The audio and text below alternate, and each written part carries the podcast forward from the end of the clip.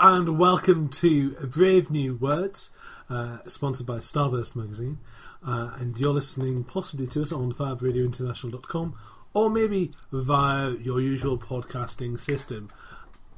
I'm your host, Ed Fortune, and I'm here with. Your co-host Si Lloyd and And I'm Dell. We are a book show, in case you haven't worked it out, uh, and we are all about the books, all about the books, all about the books. Oh, baby! Uh, on today's show, we'll be talking about no Neil, trouble. Neil, ah. we'll be talking about Neil Gaiman and Neil Gaiman's work in general, but we're going to concentrate mostly on the Graveyard Book because he's written an awful lot of things. The Sly Dog. Across the world 24 hours a day.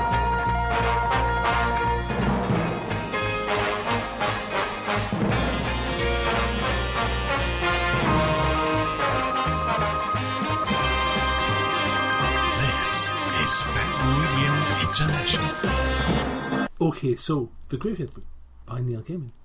Yeah, I've not read this one. I've Oh, good start. I, I, I've read other Neil Gaiman works. Yes. so give us a summary of the Graveyard Book. The Graveyard Book is the the very wonderful story um, of it's it's well it's a children's story to an extent. I'd say it's slightly younger than young adult, but it's still wonderful no matter how old you are. The story starts with the man Jack going into a house and murdering the family within it. But unbeknownst to him, Nice children's the- story. A lovely. That's the thing. It's it's a Neil Gaiman. It's a Neil Gaiman. It is a children's story that starts with the murder of a family, and yet at no point loses its that childish tone or becomes terrifying or scary. Um, but unbeknownst to the man Jack, the little boy in the house crawls out of his crib and wanders out of the house, wanders up the street, and walks into the graveyard. The ghosts within the graveyard find the little boy and they hide him from the man Jack, who comes after him to try and finish the job, basically. Um, but because they're ghosts in a graveyard and he's a little boy that has no concept of anything yet, they know nothing about him, including how to look after a human boy. And it's all about how a human person can be brought up by ghosts. Um, and It's a dilemma we all thought Yeah. about, really. So it's the Jungle Book, but with zombies. But yeah, well, no, they're not. They're not zombies. There's, I, I don't. e- From what I remember, I don't even think there's zombies in it. That might be one of the few things that's not because part of his adventures is just this, this him delving into and growing up in this supernatural world. Um, he becomes fostered by the Owens because the Owens are some married ghosts who in real life never had children. So they foster him, and um, they're saying, oh, "Well, what should we call him? Who does he look like?" And Mrs. Owens says he looks like nobody but himself.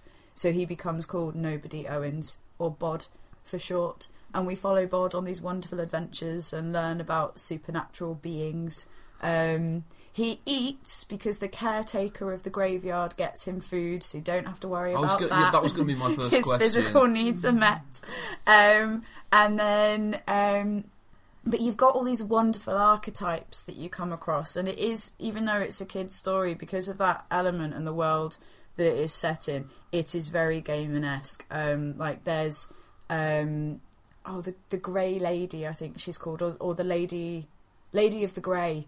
Um, which is never mentioned, but we kind of get the idea that the Lady of the Grey is um, the Angel of Death kind of character. Right. Uh, we meet ghouls. We meet. It's it's a story broken into three mini stories, so so to speak. There's an there's an overall arc about um, Bod's growing up and that kind of catharsis of having to deal with how the story begins at the end. But we have three mini stories within, um, one of which includes Bod in the graveyard meets a ghost, and she's the ghost of uh, a woman who was tried as a witch. So because she was tried as a witch, um, she doesn't have a proper grave, and so part of that story is Bod creating her a, a gravestone because he's a person and has hands and can make things. Yes. And so he makes her a gravestone so that she can have a proper grave and yeah, and like properly be at peace. And it's it's a properly it is a very, very lovely, lovely, lovely book. Wonderful The modular language structure, use. the modular structure makes me think of the Jungle Book as well. Yes. It's one of the problems because uh, I read. I have to confess, I read the graphic novel. Oh no, fair enough. No Gaiman. Um, why not? Yeah. For me, I couldn't stop making comparisons to the Jungle Book, even though it's nothing like the Jungle Book. Yeah, even though it's It- nothing it- like it's it. nothing like the Jungle Book, and it's set in a graveyard. It's not the Jungle Book at all. But at the same time, it's a story about a boy who is outside of society, who grows up weird. But Yes. that's fine because the rest of the world is also weird, Mm. uh, or his environment and his world is weird, and he doesn't do the thing where he tries to shine society as a light on it. it it's just a set of stories, which I really, Mm. Yeah. really like. Um, Gaiman has a very He does. He does mention the Jungle Book in his acknowledgements at the end. Well, it is called the something book, Yeah. the weird environment book, Yeah, no place for a boy to environment grow book. up book. But yeah, But Yeah. each each of the stories are so so wonderful. Like it even deals with how how would Bod be in like a normal world, and so he meets a friend because she comes to visit her her grandfather's grave, and and they become very friendly. But then it all goes wrong. So the ghosts take her memories away so that she won't be scared anymore. Um, and it's it's one of those things where I think as a child, terrifying That's the way. thing. That's as a not cute. child, I think I'd just be like, "Oh, this is a really interesting story." But as an adult, there were some really emotional moments in there. Like, um, without going into it, the end is is heartbreaking, but in a beautiful kind of way. Hmm. Um, but I think if I'd read that as a child, I'd be like, "Oh yeah, of course, that's that's the end, and that's what would happen, and that's the thing." Um, but yeah, as an adult, it was just it was so emotional and so so moving. Um, but again, that's very Gaiman-esque. he's very good at writing on different layers. Yeah. Um, and it's Chris Riddell as well. Yes, well, it, or well, no, there's two. There's two um, two versions of the novel of the Graveyard Book. Um, Chris Riddell il- illustrated one, another one. So my version, I got the Dave McKean one, just because I'm such a fan of the Dave McKean works uh, for the Sandman. Um, but there, yeah, there's the Chris Riddell one as well. Uh, because even the Dave So, McKean, so there's it's an little illustrated book rather than. Well, illustrated in the sense that every few pages you get a, a kind of a picture Okay. um, which are really just they're they're so simple Mm. and wonderful and just yeah very angsty because it's lots of lovely ink work. Yeah, mine's yeah. So mine's Dave McKean and it's but Chris Riddell is also wonderful as well because obviously Chris I think Dave Dave McKean and Chris Riddell both have wonderful relationships with Neil Gaiman and therefore if you've got a Neil Gaiman story and Chris Riddell or um, Dave McKean have had anything to do with it, it's the pictures You're gonna have a good absolutely yeah the so, it's it's captured the heart of it and it's yeah, it's beautiful. something. It's something that I, I I've seen talked about a few times. Is the idea of redoing the Sandman Mm. with one artist. Ooh. Yeah, that's that's almost everyone's response is that ooh. But the yeah, because the stories are are different and they have a Um, different feel to them. Yeah, Because, each it's, story's because a it's, different it's feel. pluralistic, isn't it? There's Yeah. nothing which is. There's no single tone in Sandman, which. no, and so the different artist works works wonderfully. But you can for that. you can imagine you can see it working as an idea of redoing an established comic book classic, Mm. but because the writer is at this point bigger than the artists, most of the artists, you can see why they would why it would be suggested.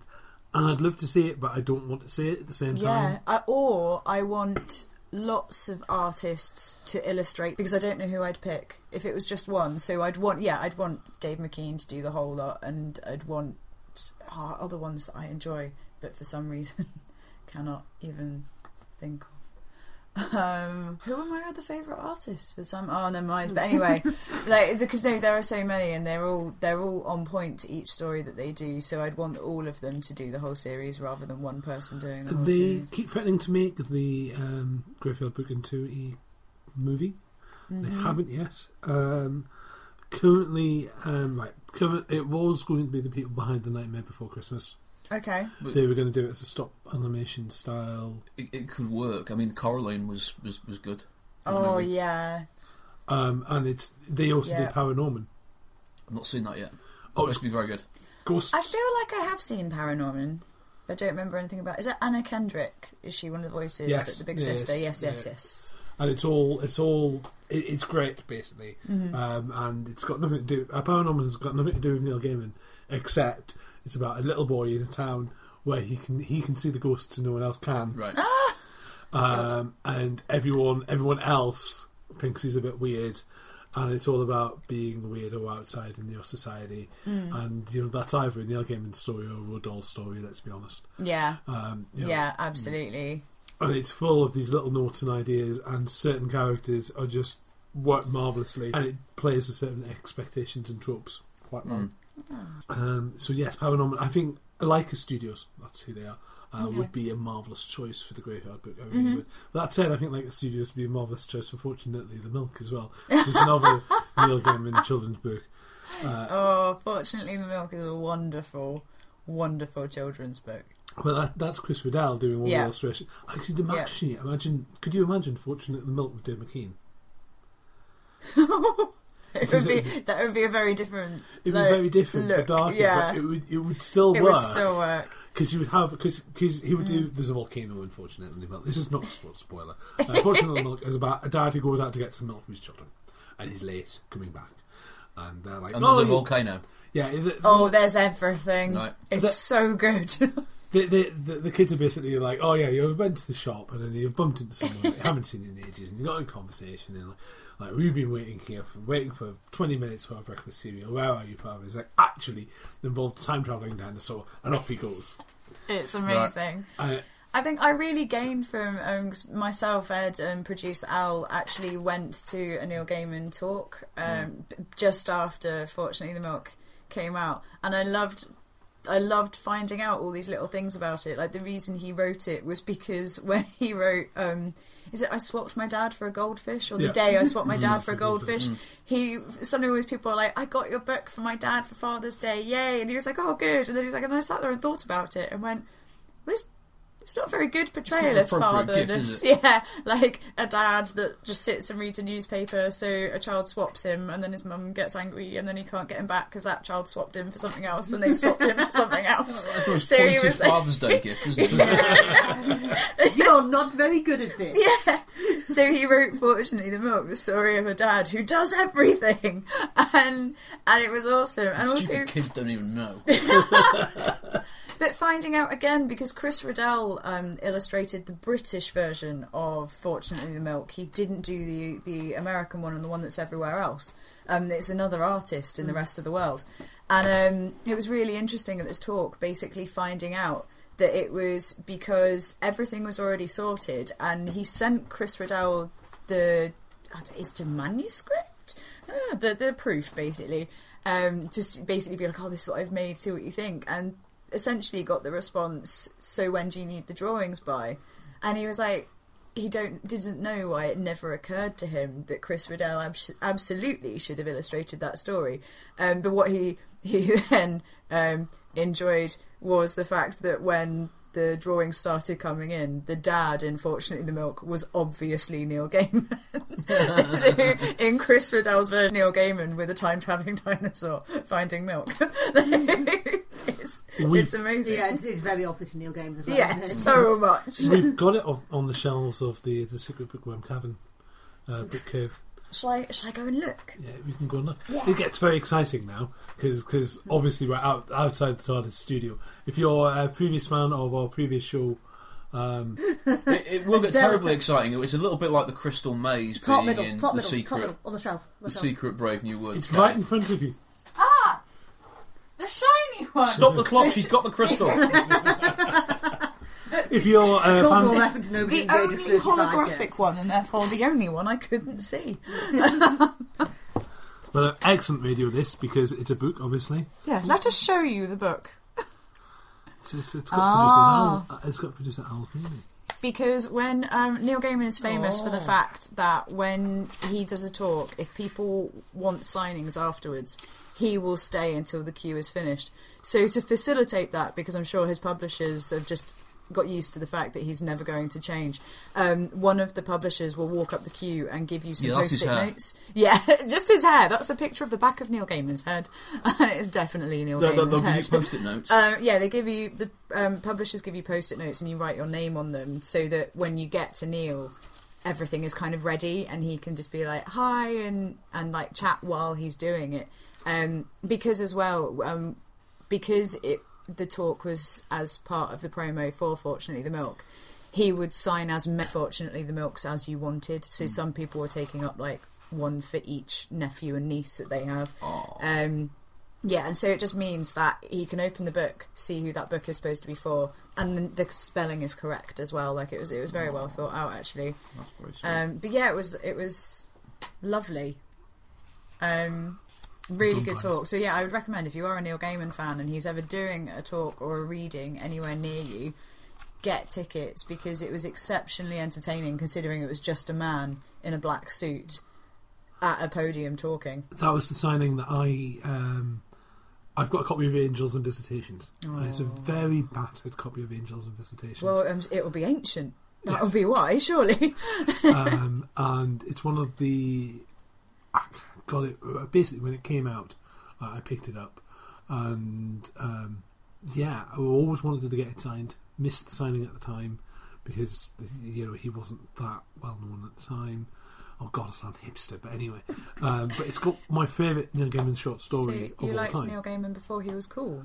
Is that is that what you're saying? I'm Ed? not saying that at all. Um, I um, it's got my favorite. It's, I, it coincidentally happens to have my favorite Neil Gaiman short story of all time, which is also in Smoke and Mirrors, which is the more common way you get it, and you can also get it in a little pamphlet thing, which is even harder to get your hands on. And I don't have a copy of that, which is the price. Ah, And the price is the story. Uh, starts off. Uh, it's again. It's another Neil Gaiman sh- story with Neil Gaiman in it. Um, it starts with the tramps and vagabonds come to our home regularly, and he's talking about the collection of cats, and they have this Right. collection of stray cats that come. Yeah. And this black cat turns up, and he's he's a bit of a loner. Bit of a bit of a you know takes time, but he's he's a, a lovely cat but you know, bit obviously he's been through. He's seen some stuff, man. does he Right. find a small goth musician cat, and do they get married and live happily ever after? Oh, oh no, no, no. oh no, I'm This- sad. This this cat is a very special cat. very special cat. Um, it's just a lovely story about you know what the cat actually is, and what the cat does, and why the cat's there, or what the cat's for. And it's heartbreaking, and at the same time, you sit there and you go, "Ah."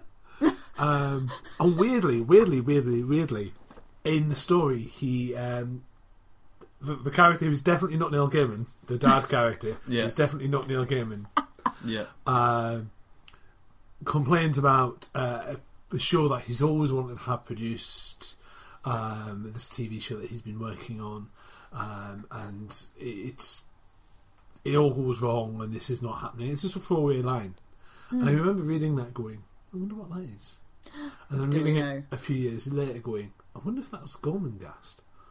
And now realizing that that's definitely Gorman Gormenghast he's talking Ah. Oh, there you go. about. Um, Also, actually, It that's is. something that he's he's made a habit of then, because Neverwhere, Mm. um, he wasn't happy with Neverwhere, was he? Which is why he then wrote the novel. It's one of the few times where that went that way around. He Yeah. wrote a TV series when actually this isn't what I wanted to make, Mm. and so wrote the novel that was the story he wanted to tell. Yeah. Well, the story of Gormenghast, of course, is that the BBC did make a TV series Yes. version of it, and it got hit by Maximum Daily Mail. Mm. Uh, unfortunately, I remember Um, watching that. It was completely bonkers. Is And I quite Jon- liked. Jonathan Rhys Myers and not Re- is Jonathan Rhys Myers the There's one that's in in. Tudors? Yeah. um, and Zoe Wanamaker. Like it had quite Yeah, quite a Lee. good cast for like Yeah. for that interesting yeah. dark aesthetic. And I remember watching it because I was quite young at that point, but I remember loving the look of everything I was looking at. Despite the fact that it's a Mervyn Peake book that's been out for a very long time, Oh yeah, um, it's weird to say that it, the TV series was definitely before its time because yes. the public taste for Gormenghast just wasn't there. It was it was there for me. Mm. I was like, yes, Gormenghast, excellent. I wonder if they'll do the one, where, the Mervyn Peake one with the guy who thinks he's who's so good he thinks he's an angel next. um, and you know, I, and I remember watching it and thinking, no, this is this is this is gold. Yeah. And I can also remember thinking, ah, but it does have a touch of the Doctor Who's about it. Yeah, I loved it, but I remember like because as I said because I was young, I loved it. My parents thought it was really interesting, but getting to school and no one was talking about it, so it was Yeah. like, I, it's, this is just just me having seen this wonderful program because I've been wanting to get the DVDs for ages, but they're never like they're not on Amazon. You have to find like a seller who is selling one Well, that they have. they're going to go at it again. They're going to have Okay. another go at doing Gormenghast. Hmm. Um, starting with Titus Groan and going across. Okay. So, and the gaming, I understand, is involved on some level. Ooh. So it could be very, very exciting, and the, the, the taste is there for because they're doing. We're, we're, we're heading out of the, the realms of talking about. the graveyard. book. Graveyard book. Graveyard But I, I still think there's there's certain parallels between Gormenghast and the Graveyard Book as well, though. Like in in a, s- in a certain way, a an, boy inter- an interesting in a word. Strange, strange world. Yeah, interesting world. Titus even. Groan is more or less a villain, isn't he? I think that's more rather than less. Yeah. Very much a bad guy. Uh, Um, that's like saying Doctor Doom is more or less a, a Okay. villain. Yeah, yeah, yeah. Doctor yeah. Doom is definitely a villain, but Yeah. he's also actually one of my favourite Marvel characters of all time. But you know he is because he's awesome. Um, but he's also you, you shouldn't say that though because it's like he's Doctor Doom. He's awesome. Well, no, he's a he's a dictator. He's a horrible human being. How can he be awesome? Because he can do all these things, but still. Sorry, I've, I've gone on a tangent. Yeah. But hang on, I, I, I'm sorry, I'm going to continue on my tangent. There is a there is a, a, an issue of the Fantastic Four, which is all about the Doctor Doom, and Doctor Doom has been dead for like three or four years in the comics at this point, and uh, Force Hammer appears in this huge kind of explosive cre- cre- creative thing, and people are trying. Four's been missing for a while as well. Everyone's trying to work out what's going on with Four, and Doctor Doom turns up, and Reed Richards is like, "But you're dead." How did you? The last time we saw you, literally, you were being dragged into hell by the devil himself, as his huge hand came out of hell and dragged you into the afterlife. How are you alive?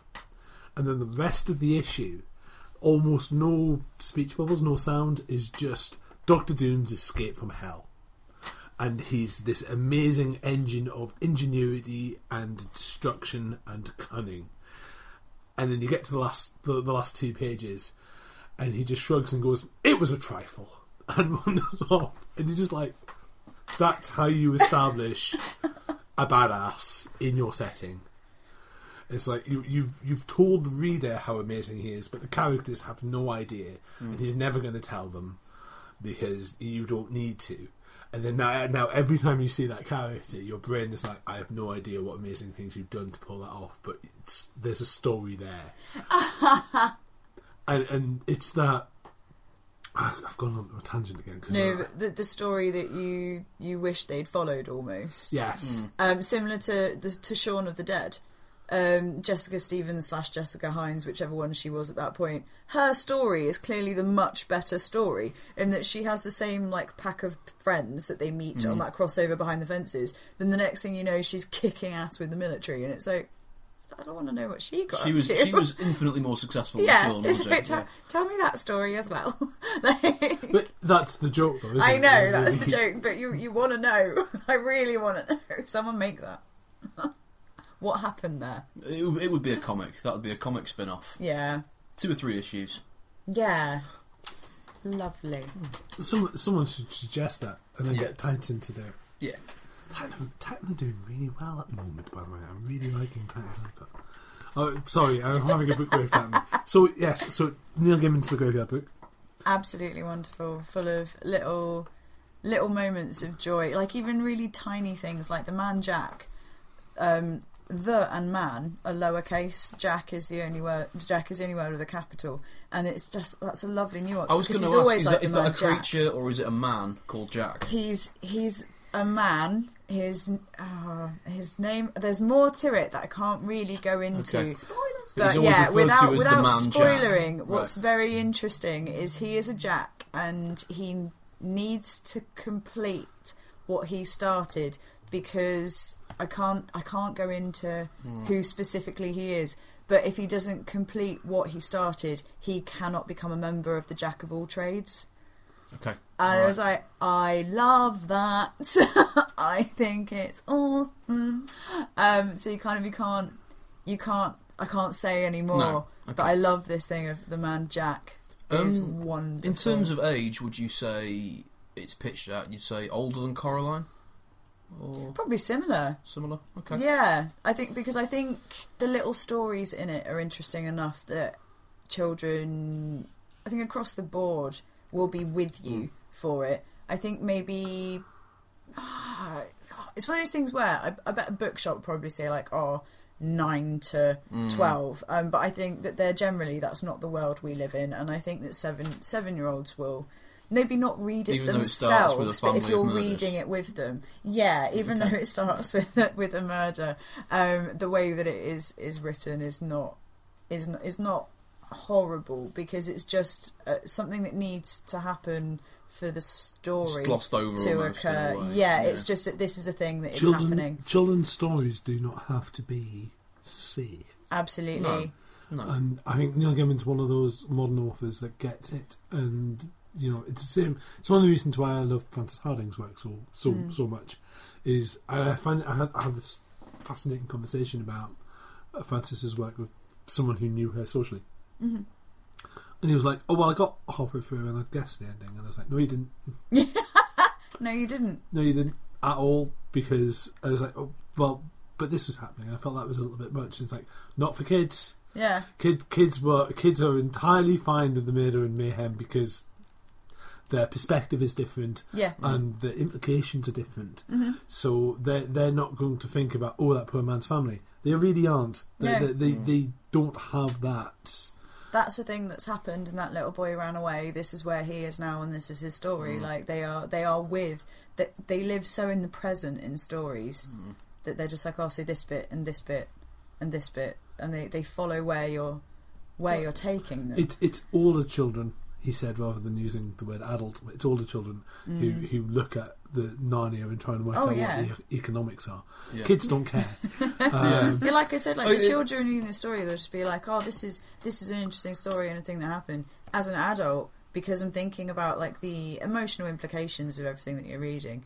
Yeah, it's it's truly heartbreaking, and so I personally, I think I'd have to be having a really because but basically it's because I'm a weeper and I'm exceptionally emotional anyway. And if I was reading this to like a child that I loved, it'd have to be in a really good mood because I will probably cry. But they probably aren't even a little bit sad at the bits that I'm crying Mm. at. Um, also, it's- it was it just it happened that way. It wasn't orchestrated, but um, I went to Paris very shortly after finishing um, the Graveyard book, and part of that trip, um, I spent the afternoon in the Père Lachaise, uh, which is um, a very amazing graveyard in Paris, and it's huge, but they don't really do graveyards like they do in Britain there, and everything, every grave is a representation almost of of the person who who lies there. Um, Mm. and lots of people as well, and they they are the size of a grave, but people have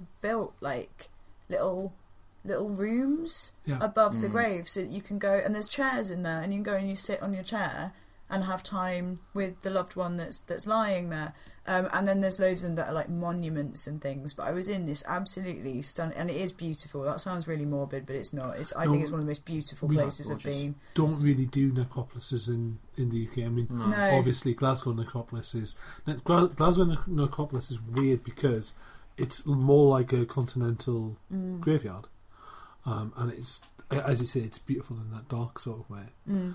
Um, Yeah. but it's also quite grotty. Some of the big London Victorian. Yeah. Yeah. Oh, so it's yeah. like it's like a, an acres large version of, of one of them. Yeah. Um, and you're just walking around, and I was like, I feel like Bod could run out at any point, or I'm surrounded by these people who are like having their their just Yeah. daily adventures together and things. It would be. Um, and I like the idea that because of the fact that graveyards generally are older than we think they are, the oldest ghost in the graveyard is a Roman. Um, and he's like the person you go to for like wizened advice, even though most of them have been dead for, for centuries anyway. Is there Um, not a was sort, beautiful. talking about graveyards and going on a slight? It's still related to books. Honest, there, there is this um, very strange story about. I think it might be Highgate. There's a um, no, I think it's Highgate. There's a tomb in Highgate where the key is lost, and um, the the backstory to this tomb is it's not just a tomb; it's a time. They think it's a time machine, don't they? Yeah, And- yeah. Because it, was designed by a crazy maths guy, wasn't it? The, And at the time, bit- he'd convinced the Victorian military that it was definitely a teleportation, time booth, time device thing. Mm. the key has been lost. And there's the guy who's the descendant of whom the tomb belongs to. And he's trying to raise money to get the key so they can open it because you can't just smash it open because it is a tomb and that's disrespectful. But it's and also, building. it might break the maths and stop the time travel working. and then there's there's a guy who's helping him who is uh, a, a romanticist, shall we say? And you know, uh, let's accept that journalists have have selected what the guy was saying, and he he comes across as going, "Yes, it'd be awesome if it was actually a time machine. It would do this. It might you might send me back in time so I can like make my life more interesting, or whatever. You know, that sort of Yeah. thing." And it's uh, you know the, this news, but I read that and I, I immediately thought of Edgar Rice Burroughs and the Barsoom books.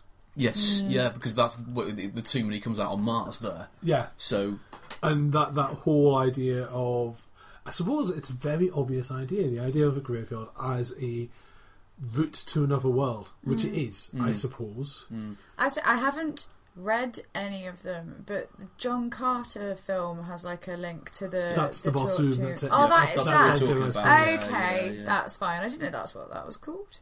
Learn a new thing. Barsoom series which they're having another go at um, they're going to try they're going to try again I quite like Okay. the first one. I quite, I didn't mind it. I it no, I I think it's a really entertaining film. Yeah, I mean, back to that the, the, the, the graveyards and ghosts and, and that thing. It's lovely. Um, Johnny and the Dead, Terry Pratchett does that as Yeah. well. So you've got a kind of slightly lonely boy there who meets the ghosts in the graveyard. Mm. And obviously, like Pratchett and Gaiman are so Gaiman, sorry, are so closely Yeah. linked just because of that relationship that Mm. they. Oh, it's so sad. Like I don't want to use the past tense, so I'm not going to. That relationship they have, um, and the way that their minds work and things. I had a slight lump in my throat when I looked at the because we were just a moment ago we were looking at fortunately not get it signed because we got it at signing um, and And he does a little drawing like, he does a Yeah. little like, drawing like he, does a, Pratchett used to. he does a specific drawing for each of his books as Yeah. Pratchett does Mm. um, and Good Omens the two match Oh, that's sweet. That's actually. That it sounds awful, but that's the reason why I didn't. Because I to for the signing, um, while he did as many "Fortunately the Milks" as you wanted, he would do one um, dedicated signing on a, on another book, and um, I took mine Neverwhere because it's really important to me. Annoyingly, I don't know why I didn't think to take because I've got the big the tome version of Death, Mm. like the the big beautiful black silver embossed thing, and I wish I'd taken that, but I didn't. I didn't think of it. Um, but I took Neverwhere. I was urge of taking Good Omens, but something in the back of my head went, if you don't get the other half, Mm. you will always, always be sad when you look at that book. And I'm pleased I didn't because I think I'm, I think I'm right. And if Mm. I looked every time I looked at my Good Omens, I I'm, you're always like a bit sad anyway, but it's sad in an excited way. So like, Mm. I'm sad, but I'm about to open this book, and that's awesome. But I think that would have been sad. I'm about to open this book, and it's going to make me sad. Um, yeah, I'm pleased I didn't do that. I'm just having one of those moments where there's there's there's a whole bunch of books that in my head I'm sitting there going, but what about this thing? And obviously I'm desperately trying to trying to remember various things. Oh, excellent. Um, but yes, um, I, I find that with signings as well. I also have the thing with signings where I love to give away books. Is one of my favourite things I, I, I love doing. Oh, you are not me. Um, Oh, he does. I've got loads I of get well, so- loads of unread books that Ed's given me, which is kind of sad. I get connected to the specific book that I've read because that's the book that I gave a little piece of myself to, and so it belongs to me. And so, like, there's certain books that I've lent people and not got back, and I know exactly who those people are and what those books are. So, for example, Josh, I will be getting my Good Omens back at some point. you s- you see, with me, I have there's lots of books. I, I'll read a book. I'll, I love the book. I might horribly mangle the book in the process. And Oh yeah, yeah. I'm a bit upset about this little dog ear on this Oh, one dear. here. I un- no. unfortunately, I, um, if it's someone else's book that they've lent to me, I, I carry it around in a little plastic box Mm-hmm. to make sure it's fine. Mm-hmm. Make sure it's okay because that's not mine. If it's my book, then it goes in the bottom of my bag, gets pulled out, goes. Yeah, in the bottom me of my too. bag. Yeah, yeah, mine too. Um, Yeah, But I put things in my bag, but everything. I have a very specific way of putting books in my bag. Oh no, no, Simon, please stop it.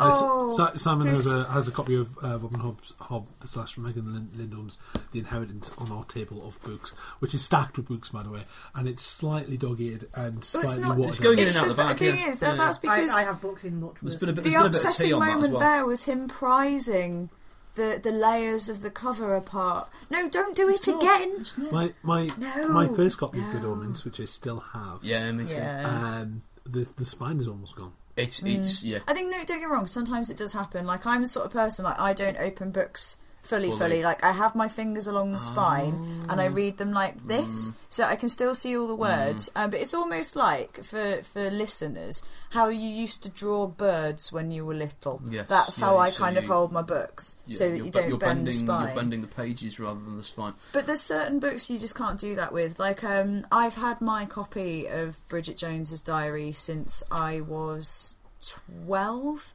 And it gets read, like, well, up until about when I was 20, that got read. Um, but now it gets read every now and then. But it's just been read so many times. It doesn't matter how careful You you, are. That just- is that is a book that's been happen. Mm. read, and that book has lived, and it's been places with me and stuff. And so I think that one is sort of nice that that one reflects the life that it's Yeah. had.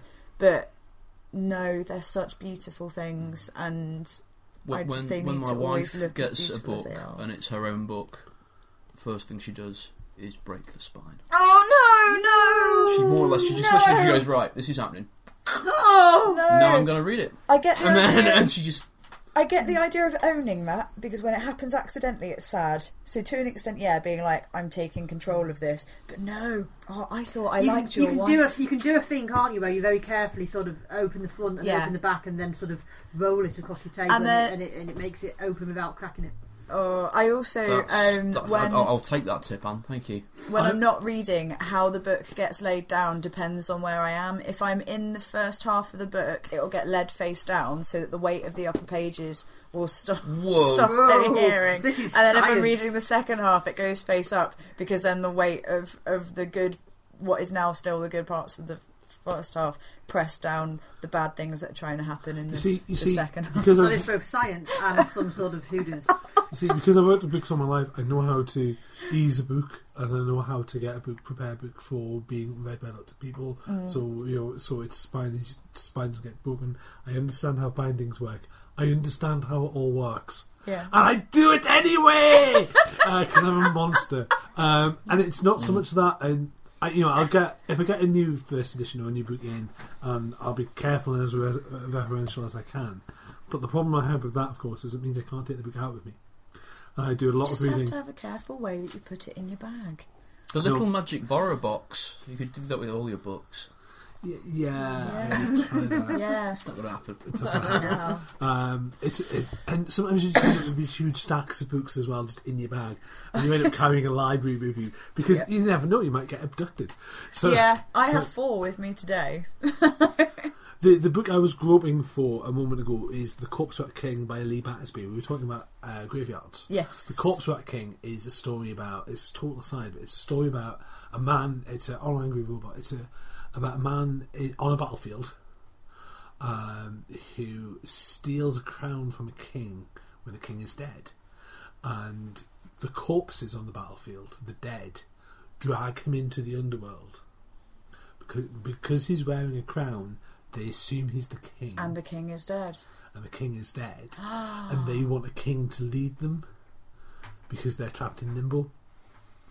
So, sort of a bit Return of the King esque in a certain way. Well, no, because he's a But- complete. He's a corp. He's a guy. He's a guy who steals some corpses. He's a complete git. yeah. Uh, so But I mean, more along the lines of from the ghosty perspective Yeah. of needing needing a king to come and break break the the the, the life that you're living. Uh, the thing I Um, love about that though is it's not you know he doesn't get dragged into a hell. It's not another dimension. It's Mm-hmm. not another world.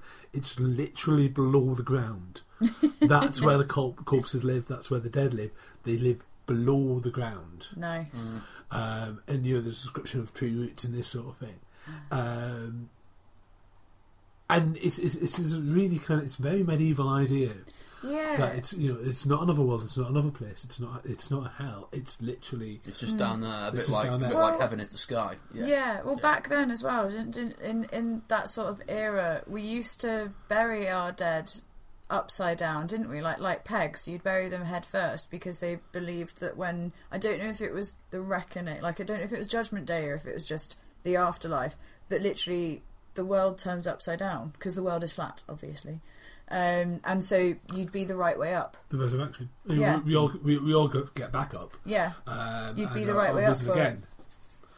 Um, that's a tiny different conversation. It gets really dark because you end up talking about British funeral traditions and why they can't do it differently, and crematoriums and paganism and World War One. But let's let's move on. do we? Do we do? There's there's a whole You're in Oh, a conversation dear. with Ed. Oh, it this could is a go, very good point. It could go anywhere. That's it. Um, but yeah, apparently setting books in graveyards opens up a whole world of wonderful things There's that things you can do. do. Yeah. Yeah. yeah. Were we going to have an interview at some point, producer? Al? We are, yes. Let's do that now. Well, Blake Crouch, welcome to Brave New Words. Hey, thanks so much for having me. Excited to be here.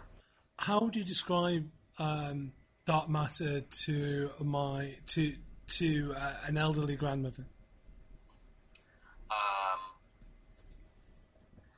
well, I'll try two ways. First, if assuming she knows who Christopher Nolan is, it's like if Christopher Nolan had directed "It's a Wonderful Life." Um, and secondly, I would say I wrote Dark Matter for people who love science fiction, but I also wrote Dark Matter for people who hate science fiction. Um, I wrote this book to be as inclusive and appealing to anyone who has wondered what their life might look like at the end of the road not taken. And I would think especially somebody's grandmother who is in their 70s or 80s or 90s and looking at the end of their life would undoubtedly have some familiarity with wondering what their life would have turned out if they'd made a different set of choices. And that is ultimately what this book is about. How have you? How has the TV show version of Wayward Pines changed the way you do business? Um, it's a really good question.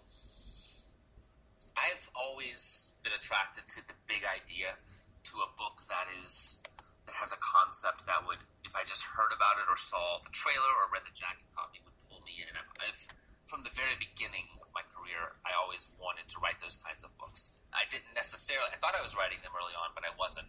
It really wasn't until my book Run, I think, that I began to actually follow that uh, that line of thinking. But what what Wayward Pines has shown me is that if, if you come up with, and this is I guess me talking to myself as I as I am doing right now, which is I'm thinking about what will my next book be. If I come up with something that is a big enough idea, then it, it can be just bigger than a book. It, it can be a book that is available in every major territory in the world. It could be a TV show. It could be a movie. It can be a support system for hundreds and hundreds of people who work to make this TV show or movie. It can it, it goes so far beyond just the basic idea. Um, and so what it's made me do is really slow down when it comes to trying to understand what my next idea is going to be and making sure that I choose it carefully and that I choose an idea not only that I am tremendously excited about, but that has the potential to be a support system across all media. What, as an author, what is it that excites you about writing a new series? Um, well, I don't know. Like for instance, I mean, Dark Matter is not a new series; it's a standalone. It, there won't be any other books that follow it with these characters. I, so, what exci- I, I would say, what excited me about Dark Matter was not writing a series. Um, you know, I lived and breathed Wayward Pines in um, books in television for five or six years. Uh, and I, I mean, after a while, I felt like I couldn't escape Wayward Pines. So when I started writing Dark Matter, just had this freshness about it. It was it was almost like starting your life over. It was a blank slate, all potential, promise. I, I love that moment in the creation of a book when you're, you know, and I feel that way now about Dark Matter. You know, it, for Dark Matter, I've been working on this even longer in some ways than Wayward Pines. I started writing this book two, a little over two years ago. Uh, just about to finish the script adaptation of it for Sony, and you know, there's something so appealing to me about the next phase and finding out what my next book is going to be, and meeting all new characters and new situations. It's I don't know. It's probably my favorite part of the process. For you, what is the um, what is the process from taking a book that you've just written and putting it that on the screen? Um, that differs, uh, and you know, my experience with that has been with, of course, Wayward Pines, and with Good Behavior, this show that's coming out later this fall in the U.S. That's based on some other stories of mine, and and, and those follow a similar path in that um, once the book is done, it, it's very much about kind of then forgetting about the book in the details of it and, and thinking about what makes the idea itself work in the broad strokes. Like, what are the 10, 12, 15 moments you have to have? Where are the act breaks? You know, all, my books, you know, I structure out as I'm writing. I structure them in a similar way that screenwriters structure structure scripts because it just makes for smart narrative plotting. But that becomes even more strict when it when it breaks down to the script level. So it, it's really just about breaking the story apart into all of its components and, and finding out what are what are the minimal things I need to carry on the spirit of the story and what I love about it and what I think other people love about it, while weeding out the things that will just slow it down and bog it down and make it a 300 page script instead of a 110 page script. What's the thing that you find really spooky? Uh, in writing or in life? Uh, a bit of both, if you don't mind. Yeah. Um, in writing. In writing, I find it spooky, but also kind of cool when people see things in books that I never intentionally intended, or they pull out themes that are there, but I never set out to incorporate. Um, not to say that they're wrong, it's just that it, it's wild how the subconscious works to slide in thoughts and fears and hopes and dreams when you're not aware of it. What scares me in life? Um, indecision scares me. Uh, living kind of in a state of superposition where you are not willing to commit to one distinct path because all you see ahead of you is, you know, failure at the end of this path or problems at the end of this one. It's kind of it's kind of the issue that I'm writing about with my main character in Dark Matter. What's next? What's next? Uh, finishing up the script for Dark Matter.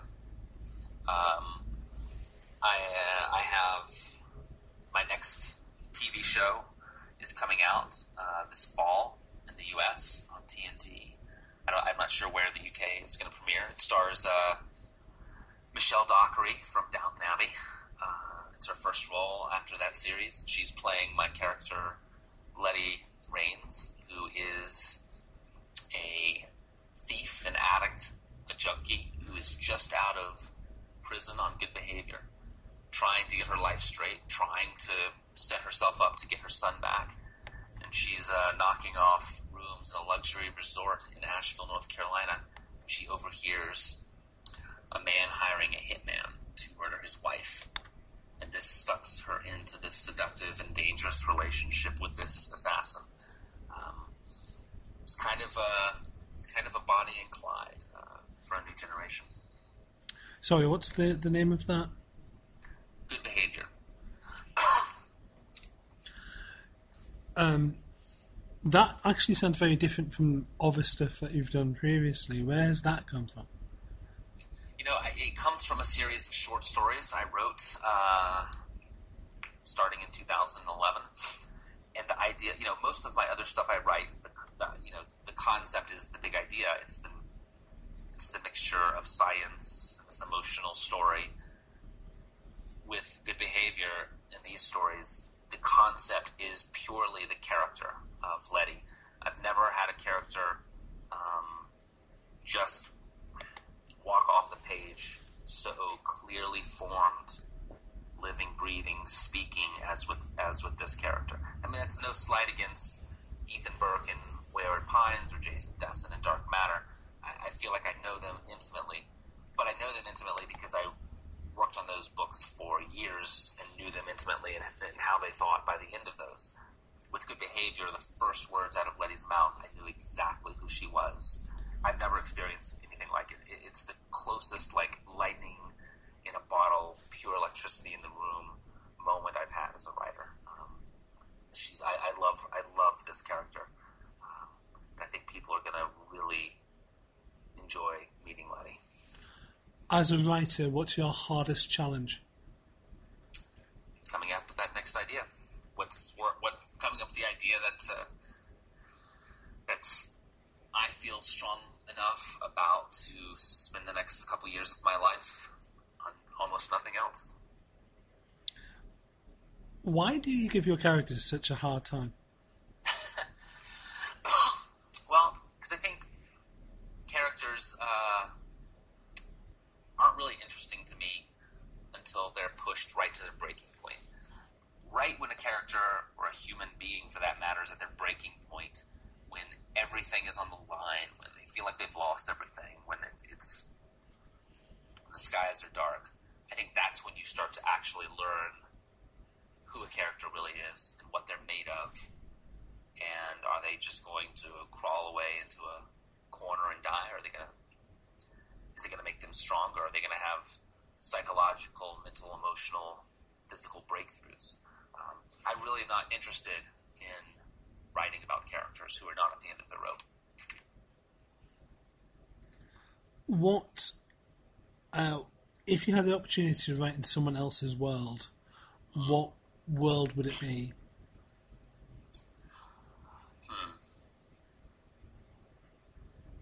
I can really only think of two things I would be interested in doing that I didn't create. Because look, I mean, there's nothing, there is nothing better or more rewarding for a writer, creatively, collaboratively, financially, than to work on stories that you create. So I just am saying this to say that there's not much that I would want to play in, but I would love to play in Thomas Harris's world. Red Dragon, Silence of the Lambs. I, Hannibal Lecter has just the most distinct voice of any character I've ever encountered. And I would drop everything to work on uh, this next season of Twin Peaks that's getting ready to come out. Um, if you got to have dinner with one writer, alive or dead, who would it be? Cormac McCarthy. Um, some fairly um, relatively light-hearted questions. We're almost finished. Don't worry. Sorry about that. no worries, no problem. This is great. Um, so, if you got to rescue one book, and that book will s- survive past mankind and survive until the sun dies, what would that one book be?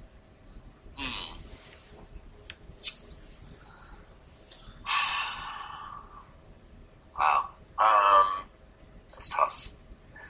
That is really, really tough. I mean, am I, who am I saving it for? Am I saving it for me or, or for mankind? For man- well, for everyone because it survives past everyone else. Wow. The road. Good choice. Okay, some some uh, very. Uh, if you got to meet yourself at the age of sixteen and just give yourself one piece of advice before you get whisked away by time, what would that be? Um,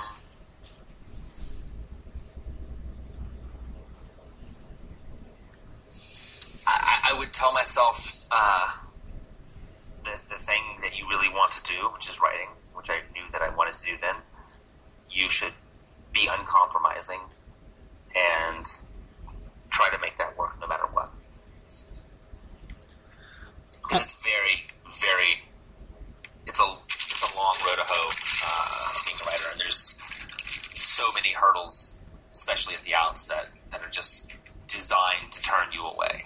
Um, and e- e- I, mean, I- I was published early on. I was 25 years old when my first novel was published. But even then, I had gone through so much rejection, so much doubt. Um, I mean, there are, there are moments where I thought about just not doing it, or, or, or just doing it for myself and not really, and just taking the ambition and the desire to have, you know, millions of people read my work out of the equation. Um, and I think that would have been a mistake. So some very quick either or questions. So, um, creeping horror or the big gross out? Creeping horror. The winding path or the long road? Winding path. The, the unending pit or the stars? Oh, the stars. And finally, truth or beauty? Truth. Brett Crouch, thank you very much for your time. My pleasure. Awesome questions, Ed. Thank you. Starburst Radio, the greatest radio show in the universe. Every Wednesday, 9 pm till 11 pm. Exclusive to Fab Radio International. So, if you uh, if you write books or you produce books or you like books in general, you should be listening to the show, which you are doing. So, well done. Uh, also, if you want us to interview get in touch. We are available from the place that you got this show. So, uh, we're also Brave New Words on um, Facebook, Twitter, and probably our media formats. Easily find us. You can also find us on pages of Starburst magazine under the, the, the section Brave New Words. You see what we've done there. so we were talking about how morbid children's books can be to an extent. Um, because they really can be. It's a long-standing tradition, though, isn't it?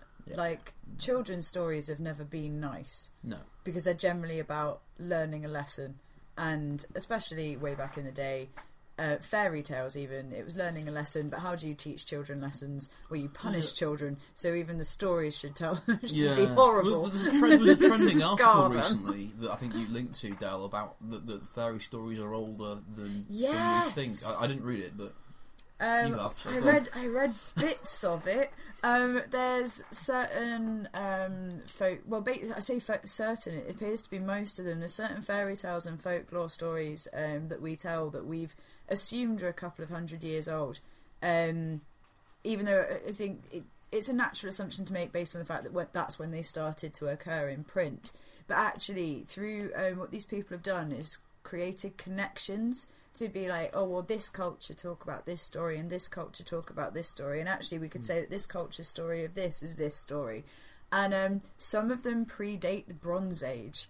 Like some of these stories are from, and I say some of them. It appears to be most archetypal stories that we know of are almost as old as people are. It's So interesting. people tell stories, and I think what we now call fairy tales Mm-hmm. are just really good ideas for stories. Yeah. Um, so the idea it's a common trope in, in certain older fairy tales Mm-hmm. that you know the idea of someone wearing iron shoes dancing themselves to death. Yeah. That's a horrible idea. it's a horrible, It's horrible thing. horrible idea. So therefore, everybody knows it. Yeah. and it's in so many different little fairy tales. Um, bears being cut open to, to, to rescue something, or some other animal being cut open to Yeah. rescue something. All these horrible, bloody little kind of ideas we don't let go of because Yeah. they capture our imagination and stay there. And it's what the the idea of these kind of manufactured products as stories is relatively new. Yeah. yeah. It specifically talked about um, Beauty and the Beast a few times. Apparently, Beauty and the Beast is potentially one of the oldest stories. Um, Man, me- uh, Man kidnaps man- woman. well, man, man bride. transformed due to his cold-heartedness. Essentially, Mm. yeah. Kidnaps woman, woman gets Stockholm syndrome, and then through her love, he works out who he is again. yeah. Um, uh, but yes, it was a really, a really interesting concept, and I know that yeah, there's. It's been a long-standing thing for forever. There are only seven stories in the world. But it so that originally that's what I thought the article was going to be about, but it wasn't. It was about the fact that through yeah looking at cultural links, we can actually date these these ideas and therefore these stories to a really really long time ago. The thing I have always found interesting about the, the, the line "There's only seven stories" is, yeah, but there's only four numbers in your pin code, and that's unique. I still yeah I don't oh, I don't think that anyone who has ever says about the fact It- there's it's a only seven theory, stories isn't it? I wouldn't. is well, I, I absolutely go with it. Most stories can can be attributed to one of those seven. I don't necessarily think that's a bad thing. It's, It's- just it's finding a way of how you uniquely Mm. create your story. Yes, your story will ultimately come down to being one of those seven, You but can- that doesn't matter. You can break down bits of them. Yeah. You can you can break down stories into seven chunks. You can break down all written language into twenty six words. you know, it's it's it's all very well for you to turn around and say Yeah. yes, yes, they are seven basic plots, Mm. but within those seven basic plots, we were watching. I was watching with producer Al, um, Strictly Ballroom, Mm-hmm. And I did the hero's journey, and I was trying to explain Strictly Ballroom as the I hero's As the love journey. hero's Strictly journey. Ballroom. And you Well, can they do it with a lot of reality competitions, don't they? Yeah. Um, and strictly ballroom. You can sit there and you can do the hero's journey where you know he's he's part of the village. He is the dancer. Everyone loves him. then there's the challenge when he wants to do something different, and then there's the call to adventure, and then there's and so on. You can do all the various bits and pieces right there to the wise old mentor who's his dad, yeah. or also the Spanish guy, and Yes. so. Yes, I was going to say Bruno, these- Bruno is the guy that gives you the wand in this, isn't he? No. Uh, sorry, Takes or is it, he? I don't know. takes it all down to. Uh, No, because you're talking about Strictly Come Dancing. We're talking about but- Strictly Ballroom. But as a Strictly Baz Ballroom is a Baz Oh, yeah, Luhrmann yeah, yeah, film. no, no, but the yeah. thing is, oddly enough, everything you said absolutely applies to what Simon was thinking. That's really awful. No, it is true. That's we that's need, that's we need That's to brilliant. write to them and be like, you made a no, reality but that, TV that's, program. what, that's what they do in reality TV shows. They construct stories around the participants Mm. uh, that leads them to a heroic status. That's amazing. Sorry. No, No, no, but even No, that's, the that's wise exactly old you, Spanish guy. Yes. Yeah, it's been years since I've seen Strictly Ballroom. I didn't make the connection. oh, I didn't uh, love it either. Oh no, I think I'm it's sorry, I've got no genuinely amazing, especially Um, now when you watch it. Like, because that film is what twenty, oh, well over twenty years old now. It's like from the early nineties. Mm. Because Romeo and Juliet was nineteen ninety six, if I'm remembering correctly. Mm. Um, and so the- just that because that's a Baz Luhrmann film, just randomly being like 1992, Strictly Ballroom. Yeah, so it's Wow. it, that There we is twen- nearly twenty four years old. Oh, Um, and so it's amazing watching it from the fashion perspective. we should do. We should But do. actually, it doesn't fail that much. Oh no, no, everything else holds up. Yeah. we should It's do literally a just a weird- podcast about the Great Gatsby at some point. The, the- Okay. the thing that looks weirdest in Strictly Talk to. Ballroom is the dance costumes, which always look strange. That's the thing though, but the ba- dance costumes always look Yeah, mental. Yeah. There's no there's no normal in dance costumes. Is No. there? There's No. that shop in Horwich that sells dance costumes. It's not right.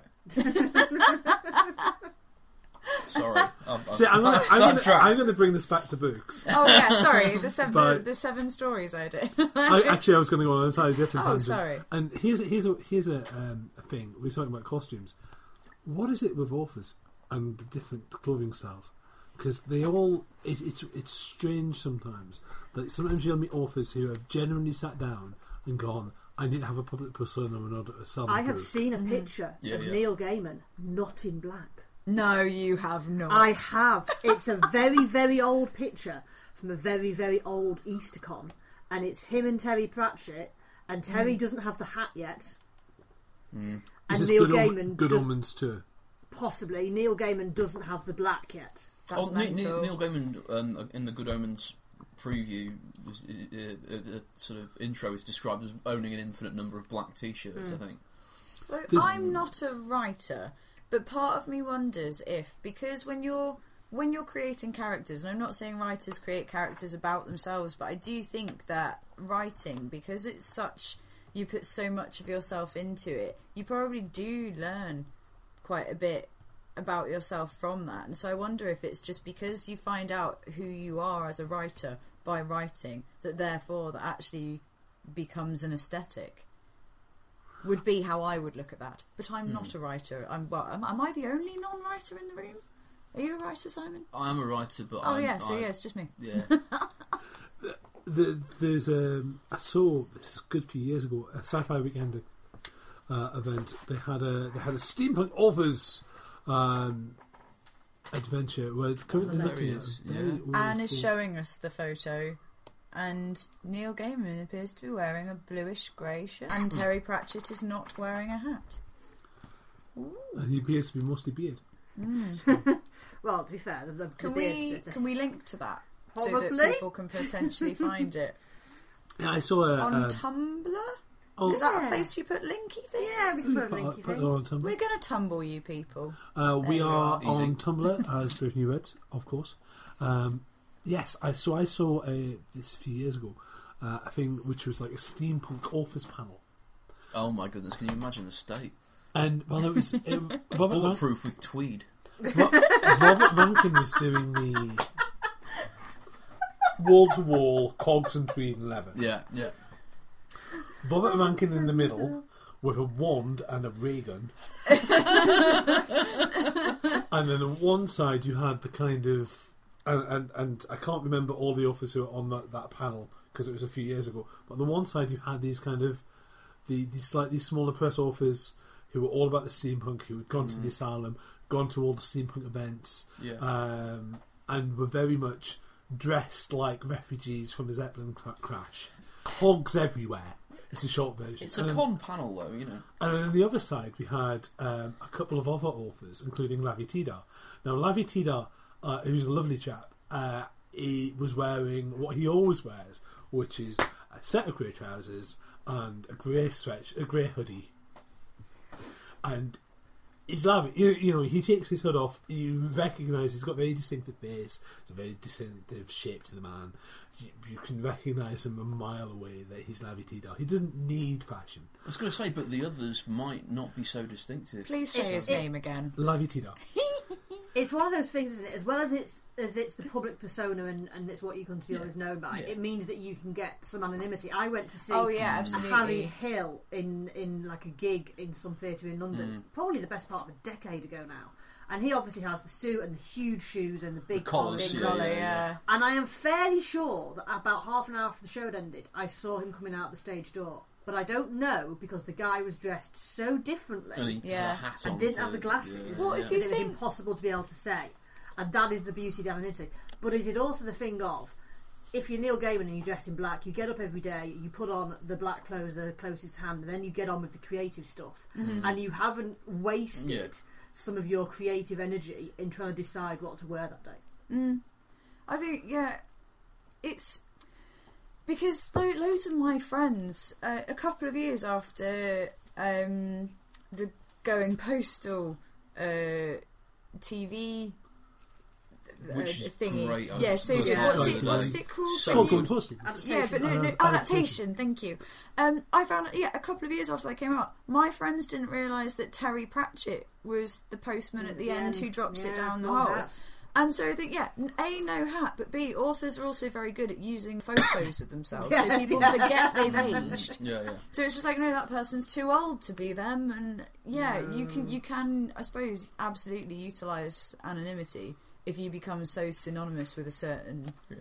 aesthetic Yeah, that when you there- leave there- that, there's- people there's won't no way, There's you. no way uh, that Rankin's going to the shops with a pint of milk with his ray gun. Do you know what I mean? But You've forgotten your ray gun, dear. Sorry. Sorry. But it was also the fact that the established, the, the, the kind of the refugees from from a Victorian era that never existed Mm. were sort of outraged at the authors who weren't dressed to, dressed to the port part. Yeah, yeah. to the point where in the conversation, um, you know, you know, Letting the side down. Rankin pulled his ray gun on Lavie Tidhar in a kind of, oh, that's just not cricket, old chap. And he's like, and, and, and Tidhar was trying to make a serious point about, you know, history and its responsibilities and how, as fiction writers, we can create different worlds and we can explore different meanings and all the rest of it. Because if you've read the Whitman Chronicles, you'll, you'll know what I'm talking about. You're like, oh, that's very clever, okay. And the rest of them were just like, no, look, steampunks, look, zeppelins, things flying. It should be and it was hilarious to watch. And I think there's definitely a, a, an approach, I think it might be a conscious choice that certain authors make, where they have to decide whether they're going to dress distinctively to be marketable. Um, I think some of them just dress that way because no one's ever told them they shouldn't. Uh, I was going to say, yeah. If you, you, you want me here, I'm a celebrity, you say, well. But yes, so not if if you are an author and you're complaining that we're having a go at your fashion choices, don't please, because you know we, we know we understand. I'd totally do it. Yeah, Oh, So what, absolutely. what, yeah. what, what would your fashion choice be then? Clothes. Uh, clothes. Well um, I I would definitely go. Uh, I mentioned layers of tweed. I'd probably go that route. I'd probably look like some kind of eccentric young professor. I say young. I'm not young. But But, but all to- professors are like 976, aren't yeah, they? so relatively, I'm an Yeah, eccentric young professor. Yeah, that's what would happen. I think it would just be a version of what I already am. Like I'm generally knitwear. Yeah. Like I am knitwear. um, like remember once I went out and I She realised my yeah, my entire outfit was knitwear. I was wearing knitted tights, a knitted skirt, and a jumper, and I was like, oh god. So yeah, probably some version of of knitwear, Talk- talking like a big hairy jumper you're with a knitted nice skirt, and maybe if it was a nice event, some form of sparkly shoes. No. For the for the listener, uh, we'd like to point out that Dell is a human being. She's not animated balls of yarn. She's not actually like a kind of anim- animatronic puppet. Even she's though- um, she's a Game-esque doll creature. Yoshi, like um, like Nintendo have like a Yoshi wool Oh, world, the- the and it looks like world. the most amazing thing in the world, and I would happily live there. I'd be ma- I'd be made of wool. If anyone would like to make a crochet me, um, that can be the new me, and we'll, we'll put my myself into it, and then I'd don't- just be made of wool. I've talked to Lux and style. I when I'm at conventions, I have two two modes. One is I'll wear essentially work clothes, so I'll be in a, a nice jacket that's a bit tatty, nice nice trousers that are a bit tatty, and a shirt, and maybe a tie if you're lucky, but normally just a lanyard because it's a convention. Uh, and I look like a school teacher basically, or journalist, which is what I am. Um, and everything's a bit tatty because I'm a journalist. it's not the best paid role. If more comic conventions, I just tend to to wear jeans and t-shirt and maybe a nice big jumper. Uh, I'd love to dress like an escapee from a zeppelin. yeah, I think, yeah. I think I might add to my tweet. Depends on what I what I published. I might add to my tweet like I've got this gorgeous um, sort of suede coat, which is the Zeppelin captain's coat. Obviously, There's Uh, a then I, I'd probably if I could get away with wearing that, I would because I need to wear it again. It's nice. there's an American author who writes a lot about guns, and he's on the Really, yeah he's on the right wing of um, Right. the current book argument, shall we say? We'll not mention any any sad puppies, but thank you. I'll not mention his name, but he look he dresses in um, a combination of camel, I knew you were going to say camo. I was like, please say camo. Oh, man. camel, and this kind of like almost like kind of form fitting suit thing. So it's like a sci-fi camel, and he just looks ridiculous. Does he, does he suit it though It- with no, the face and it- everything? it's, it's, it's, With the face and everything. Oh, because he's mostly Well, you know bearded what I as well. But it- Oh, you'll right, be able okay. to work out who I'm talking about at this point. But it's a combination of leather and camel that you just sit there going, "No, you look, you you look like that looks like an identikit photo." You've you've tried he's is you've tried to create a thing, but you've not realised it's not worked and gone with it. And Space Nazis should look cool, at least, really. Um, I think that's the aesthetic he was going for. Was space Nazi. didn't quite didn't- work. Doesn't yeah. quite go. It's not a thing. no. Black, surely. Yeah, That space camel was black, yeah, maybe with one or two dots Yeah. of, li- of light, Mm. exactly. so you can Don't thought that through. Nothing, nothing's green in space. Nope. just, just black. Yep. Yep. All we needed. I'm, I'm being stared at by by producer Val. Are we running up show? Um, Well, she's not waving a book at us, so well, that's. not, no. We finished We talking about that book now. We're just we're, we're talking about authors' dress sense. I've, I've, I've got we, we're, we're friends with authors. Yeah. We like authors. Let's I've not no be doubt. bitchy about it. My my wool, my knitwear would have some form of probable, like non-age appropriate affair to it, just simply because I, I do lots of like cutesy things. That's part of what I do. My lanyard is a Totoro lanyard, and it's got um, a toothless charm on it um, because I like Totoro and I like How to Train Your Dragon. Um, Okay. so Right. already I'd have to factor that in because that's the lanyard now. the, there's there's a thing about conventions now that we're talking about conventions and, and fashion wear, and because we're also in the, the um, Brave New Words secret book base, um, I need to come up with a better name for that for, Yeah. for this studio. I quite like it, book based. Secret book base. Well, secret book base. Um, hanging actually on one of our shelves is one Actually, Ed, sorry, can you say the words book nook? Book Nook. ah, That's amazing. There's actually Can we call it that instead? now? Yeah. There's a Secret bookshop book in uh, South Shields, which is where I'm from, uh, which is in the Nook, which is a part of the a part of the northeast. And the nuke, We've lost Elle. we lost that. The nuke is a geographical uh, in South Shields. If you know South Shields, then you know what it is. If you're not from South Shields, you don't care. Uh, Moving on. uh, and there, there, there is a book Nook in, in the nuke. Um, no, actually, Jason, we can't call it the book nook. you should go and take a look. It doesn't- it's not run by Mr. Cook. Uh, but yes, I, I've got this weird lanyard from the first Worldcon, and what happens at Worldcons is that you get um, you get given ribbons, and the ribbons are to declare the the things that you the things that you love, essentially, the things that you enjoy. You get one ribbon, and the ribbon is something like "My First Worldcon" or "Welcome to Worldcon," and then you get another one to support The big Uh, for the next one. the, the bid for the next one. And obviously, you feel really rude that you've supported the wrong bid. And then Gollancz will go up to you and go, Are you a Gollancz geek? Do you love the Gollancz books? And be like, I love the Gollancz books. Of course, I love the Gollancz books. You do some fantastic stuff. You're on a major publisher. I'll wear your ribbon. By the end of it, you've got this war shirt. of, of, of geek ribbons, and then people give you pins, and then you put the pins in there, and it rattles, and it's oh. like you're, you're preparing for nerd Geek Mardi Gras or something. It really Oh, but, but what would that be? what would you have to you're- show you're- for you're- a badge? You're, you're flashing your stuff all over the place, aren't you? You're, you're flashing your geek support for various things, and you're being given ribbons. So show me your support. Show for a me your support. Show me your support for Get a your badge. get your support out for the lads. paperback. Come on. Oh god. Sorry. The manuscript of your self-published book.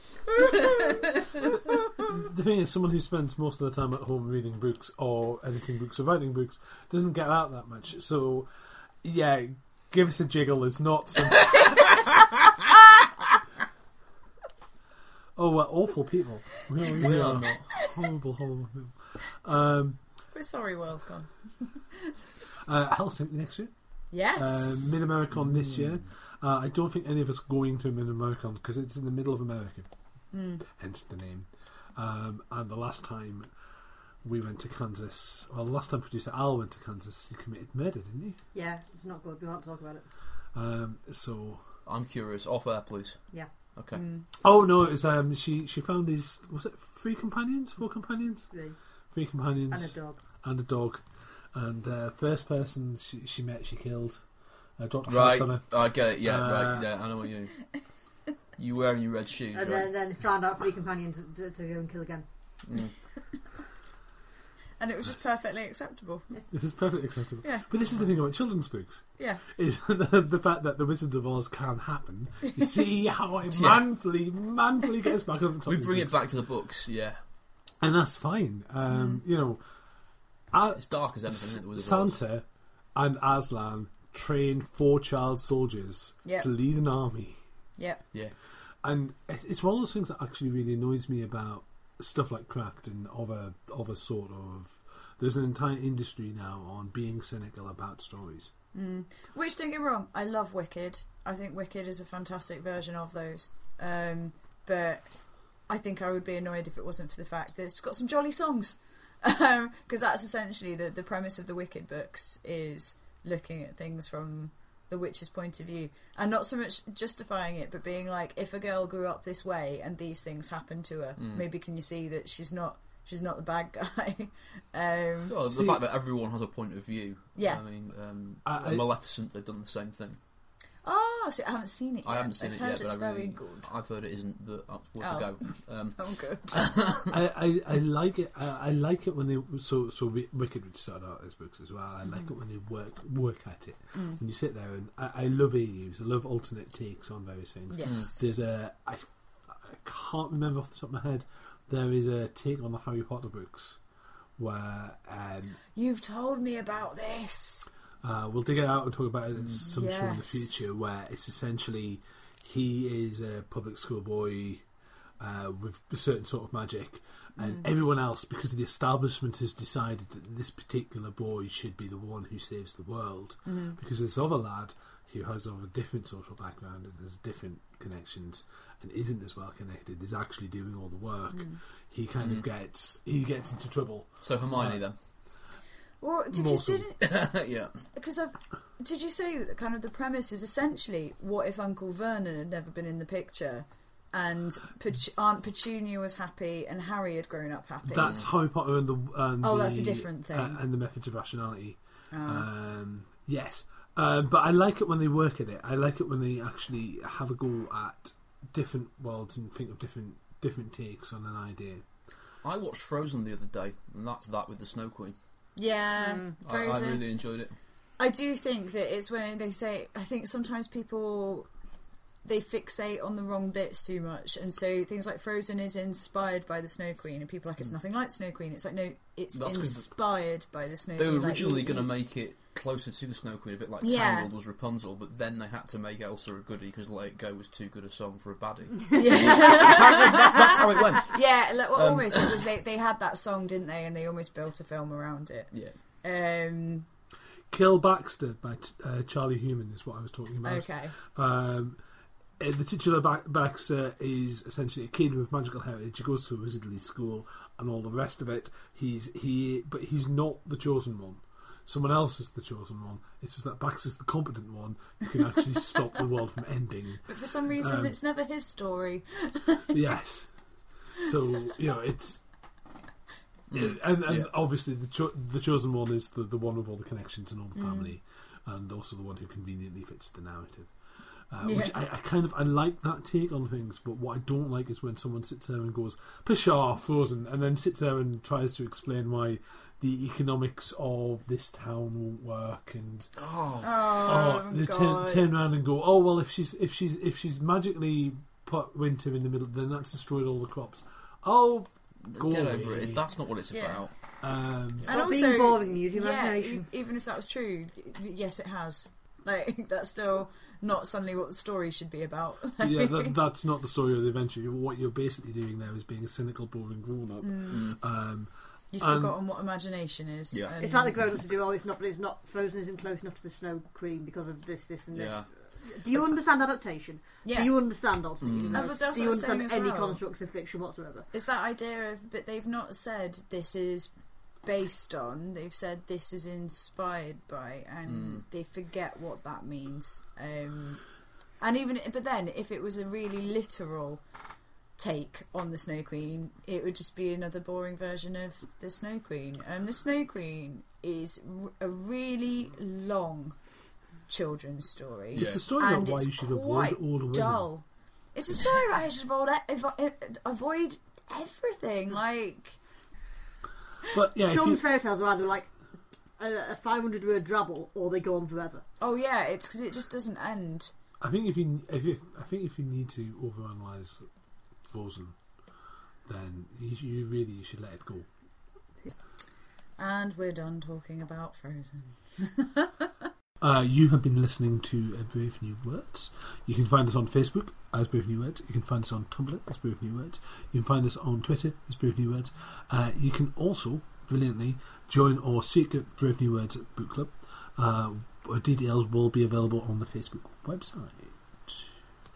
Uh, so it's goodbye from me, Ed Fortune. It's goodbye from me, Si Lloyd. And it's goodbye from me, Dell.